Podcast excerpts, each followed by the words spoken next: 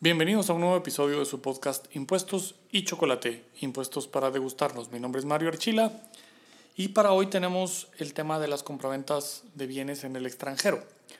Y vamos a tratar de desentrañar un poco la legislación guatemalteca y cuál es lo que debería suceder cuando vendo bienes que están situados en el extranjero. Damos las gracias a la gente que nos sigue y nos apoya desde Patreon. Gracias por su apoyo, por eso podemos seguir haciendo contenido. Los que no nos siguen en Patreon, pues vayan a darse una vuelta. En Patreon están eh, los seminarios, cursos y demás que pueden ir tomando con una suscripción eh, mensual. También hay material y demás que solamente está disponible a través de Patreon. Síganos en nuestras otras plataformas, Impuestos y Chocolate en Facebook y mi Twitter, Mario Higel. Sin más, comenzamos. Impuestos y chocolate. Impuestos para que nos degustemos.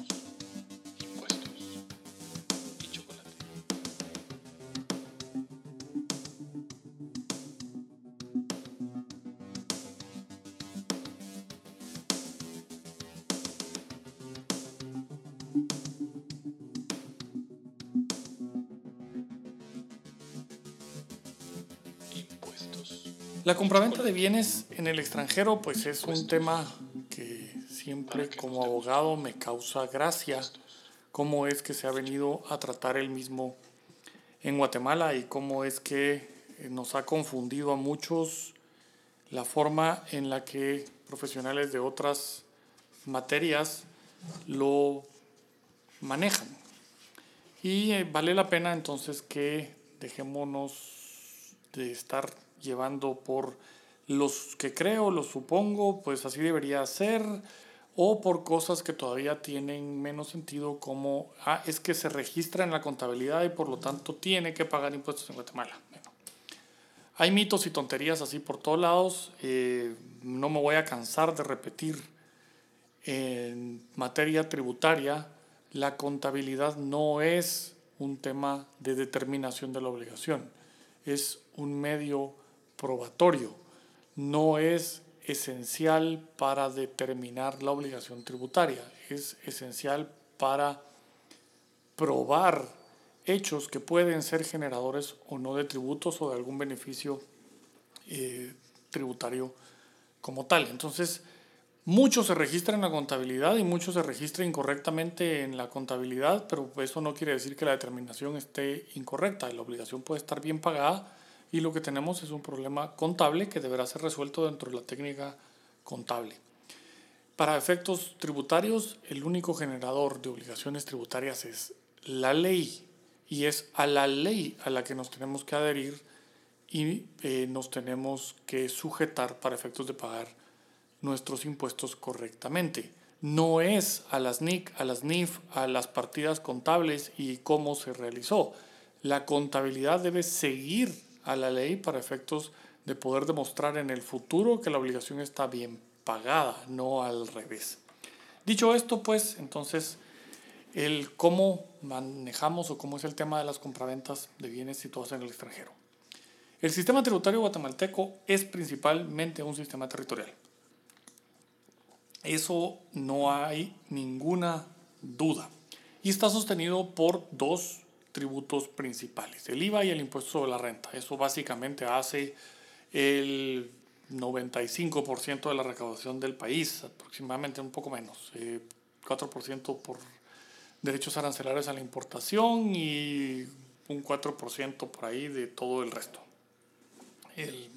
de los impuestos y luego pues súmenle eh, el UCI que no se contabiliza por SAT directamente y bueno, no hay mucho más por ahí que, que nos eh, diga más que el IVA y el impuesto de la renta son los pilares de nuestro sistema. En el impuesto de la renta, como primera eh, consideración importante, es que los artículos 3 y 4 del 10-2012, donde está contenido el impuesto sobre la renta, él nos habla que las rentas que están sujetas, afectas a la legislación guatemalteca, son las rentas obtenidas en el territorio nacional y son las rentas generadas dentro del territorio nacional como tal. Cuando vamos a actividades lucrativas ya no usa la obtención de la renta como definitorio, sino la generación de la renta como definitorio. Entonces, en, las, en, el régimen de actividades lucrativas, artículo 4 define rentas de actividades lucrativas como las que son generadas en el territorio guatemalteco derivado de los actos que luego se describen ahí. En las rentas del trabajo se va a un concepto de residencia y dice que son las rentas obtenidas por la prestación de servicios en relación de dependencia por un residente guatemalteco, esté dentro o fuera del país. Entonces vemos ahí que hay un, hay un cambio de paradigma en cuanto a las rentas de trabajo y el y las rentas de actividades lucrativas, donde tenemos un criterio distinto para efectos de grabar. ¿Qué quiere decir esto? Si yo soy residente guatemalteco y tengo actividades en relación de dependencia para un patrono en Costa Rica, para efectos guatemaltecos yo tengo que declarar esa renta porque soy residente guatemalteco. Eso quiere decir paso 183 días en el territorio guatemalteco. Ahora, si paso más de 183 días en el territorio costarricense y eso me hace dejar de ser residente tributario en Guatemala. Eso sería el, el tema importante de considerar en las rentas de trabajo. Y para las rentas de capital lo que dice es que sean derivadas del capital y las ganancias de capital dentro del territorio guatemalteco. Entonces, no, no es del todo bien regulado y no nos aclara si tengo que obtener la renta en el territorio nacional o la tengo que generar en el territorio nacional, pero eh, de esa forma ahí va. Mi inclinación es que derivadas del capital o las ganancias de capital generadas en el territorio nacional. Eso eh, es mi postura cuando uno pues, va ahí leyendo un poco del, del asunto y cómo es que se generan las rentas y lo que debería estar grabado. Pero nuestro tema es principalmente la compra-venta de bienes en el extranjero. Entonces, el, vamos a tener así, por eso los dos mundos, porque las obligaciones de uno y de otro impuesto se rigen por la ley. Es una tontería aplicar reglas del impuesto a la renta al IVA o aplicar reglas del IVA al impuesto a la renta. Es, es una ignorancia total de las fuentes del derecho tributario. Las fuentes del derecho tributario son la ley, no son, eh, como les decía, no son las obligaciones contables y no son los estados financieros, sino es, no, es la ley. Por eso es que el marco regulatorio del IVA y el marco regulatorio del impuesto a la renta tienen puntos de conexión, pero no son idénticos y yo no puedo usar una regla del impuesto de la renta para el IVA o al revés.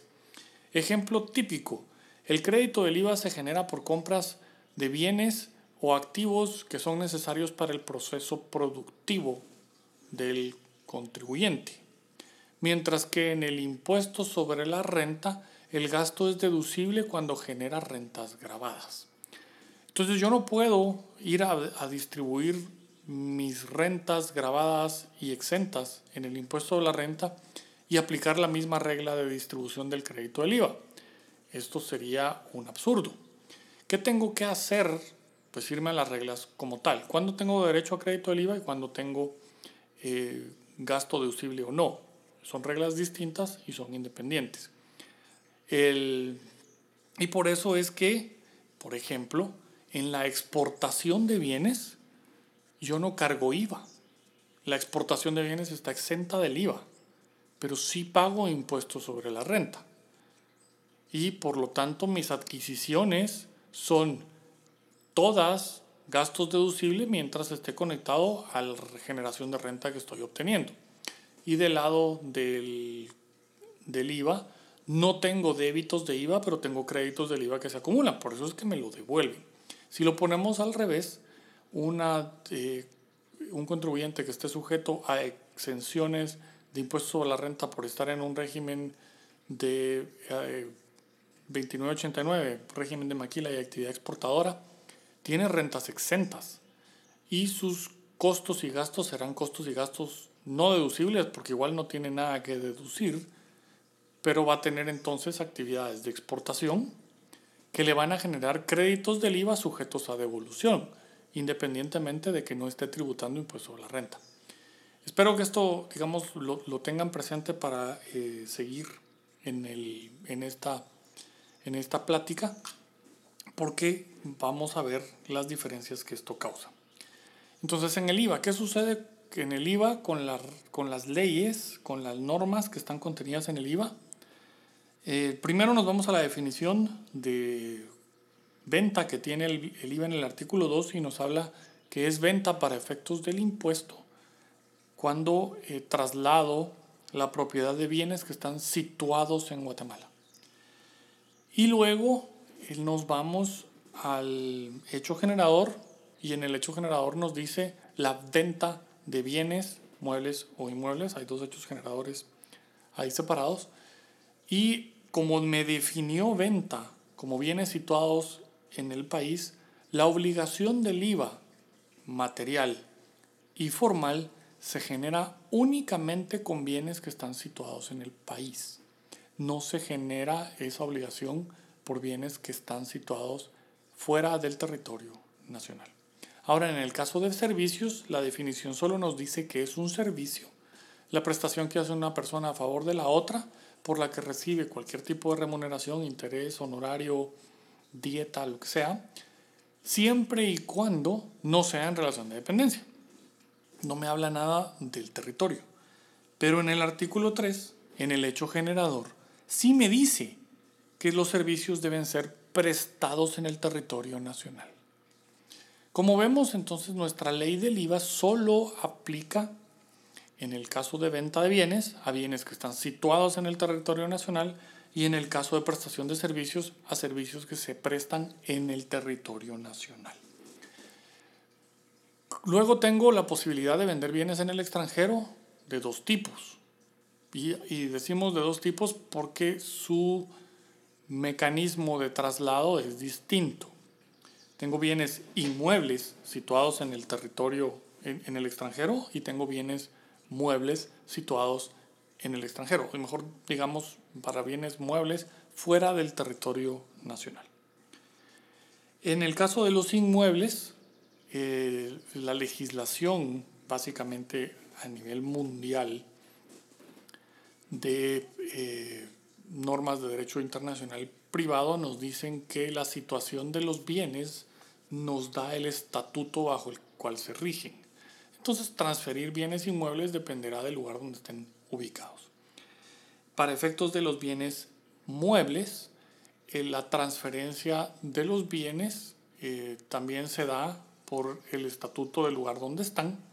Sin embargo, tenemos ahí que eh, los bienes como son muebles, estos son los que se trafican o transportan o, comercian en, instrumentos eh, especiales como tal. Entonces tenemos una convención de bienes, de compraventa de bienes y de mercancías, la Convención de Viena, por un lado, y tenemos regulaciones locales que rigen también para las compraventas de mercancías. Esto es lo que subimos a los barcos y a los aviones y se comercia. Típicamente, la compraventa de bienes, de mercancías, se da en eh, forma de documentos que van en cada una de las etapas. Tengo la factura comercial con la cual eh, soporto, eh, con factura comercial y a veces lista de empaque, soporto un BL o una carta de porte o un certificado de embarque. Estos que son, son títulos que representan la mercadería que está situada en el contenedor, en el barco, en el avión, lo que sea. Y estas, la propiedad de la mercancía se transfiere por endoso de ese título. El, y las navieras otorgan esos BLs. Yo puedo perfectamente comprar bienes en Hong Kong, subirlos a un barco, decirle al fabricante de los bienes o al exportador de esos bienes que los compro y los dirija a Mario Estuardo Archila Maldonado al puerto eh, eh, al puerto Quetzal terminal lo que sea y hago una compra-venta internacional de bienes para efectos digamos de pago de impuestos en Guatemala en la importación me exigirían que fuera CIF en la importación pero tengo diferentes Incoterms o lo pudiera regular contractualmente como la con base en la legislación de Hong Kong o la Convención Internacional, la Convención de Viena sobre compraventa internacional de mercancías. Da exactamente lo mismo al final. Los bienes me los suben a un barco y me mandan la documentación para yo poder reclamarle a la naviera el asunto. En el camino encuentro un eh, cliente que está dispuesto a comprarme la mercancía que está en el barco, solo que él está situado en Chile. Entonces, el, realizo la compra-venta de los bienes, le entrego los documentos y los documentos se presentan a la naviera diciéndole, esos bienes ya no son míos y ya no necesito que los entreguen en Guatemala, Puerto Quetzal, ahora entréguelos en alguno de los puertos de Chile.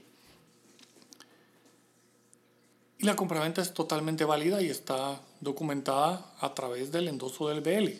Bueno, aquí es donde viene lo interesante.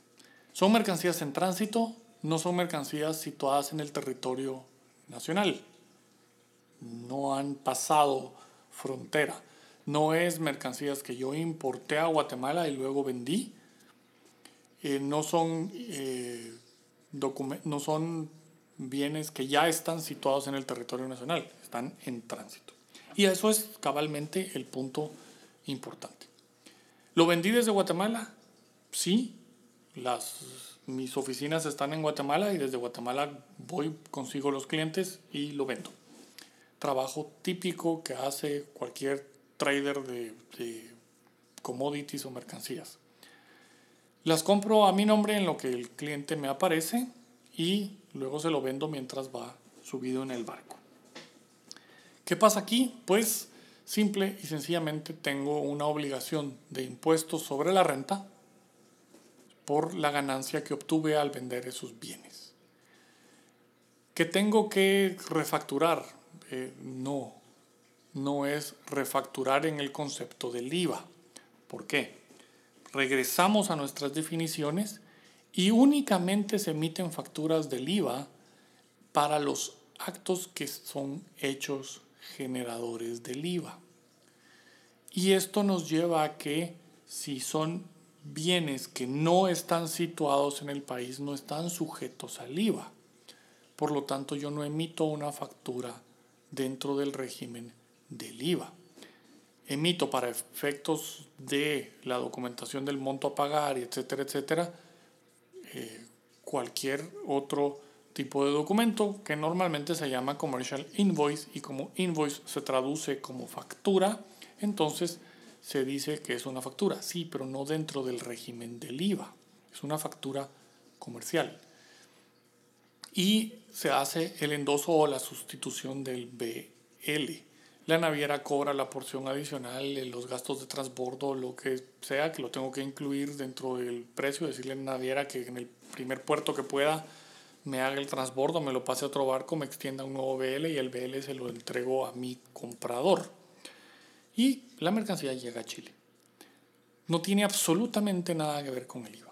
Ahora nos vamos del lado del impuesto a la renta. Las actividades las desarrollé en el territorio nacional Sí, ese es mi negocio habitual, comercialización de bienes en tránsito. Por lo tanto, esa es mi actividad desarrollada en Guatemala. ¿Cuáles son los efectos de esas actividades desarrolladas en Guatemala? Pues para efectos del impuesto sobre la renta, tengo que sujetarme al impuesto sobre la renta. ¿Cuáles son los documentos para los movimientos y demás? Commercial Invoice, BL, certificado de porte, carta de embarque, eh, la transacción internacional del envío del dinero, del depósito del dinero, todo eso me comprueba la operación. en la contabilidad, ¿sucede algo? Sí. La contabilidad, mi, mi contabilidad no está sujeta a territorialidad como tal. Mi contabilidad está sujeta a los actos financieros que afectan al sujeto como es sujeto de, de presentación de su situación financiera. Por eso es que tengo la mercancía comprada es mía, la tengo que registrar como activo. Sí. ¿Es qué tipo de activo? Se me ocurre que eso es mercancía en tránsito.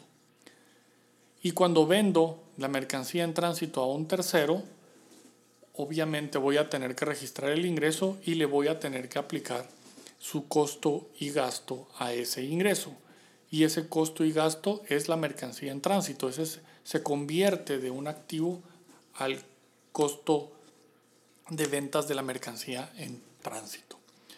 Pero eso, digamos, para efectos del, del, impuesto de la renta, ¿es válido? ¿El gasto es deducible? Sí, porque necesito ese costo y gasto para generar renta en Guatemala. Ahora, ¿necesito facturas del IVA? No. ¿Tengo que reportar IVA? No. ¿Me va a cuadrar el IVA con, con el impuesto de la renta? No. ¿Y a eso tiene problemas? No. El, muchos, he oído por ahí de muchos profesionales que dicen hay que emitir la factura porque entonces SAT se molesta. Pues que se moleste, si da exactamente lo mismo lo que esa gente de SAT piense.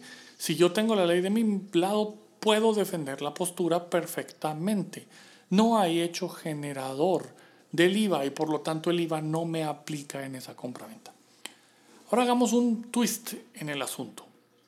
La sociedad es guatemalteca, pero tiene una oficina eh, de representación, lo que sea y demás. Tiene un establecimiento permanente para usar el lenguaje de nuestro impuesto de la renta y el lenguaje de la OCDE y demás. Eh, supongamos que en Miami es un centro de comercio importante y entonces Allí tengo por alguna figura comercial, un contrato de representación comercial, de distribuidor, de agente, tengo alguien allá que se convierte en mi eh, representante y tiene todos los poderes para poder vender eh, los bienes que yo tengo en tránsito.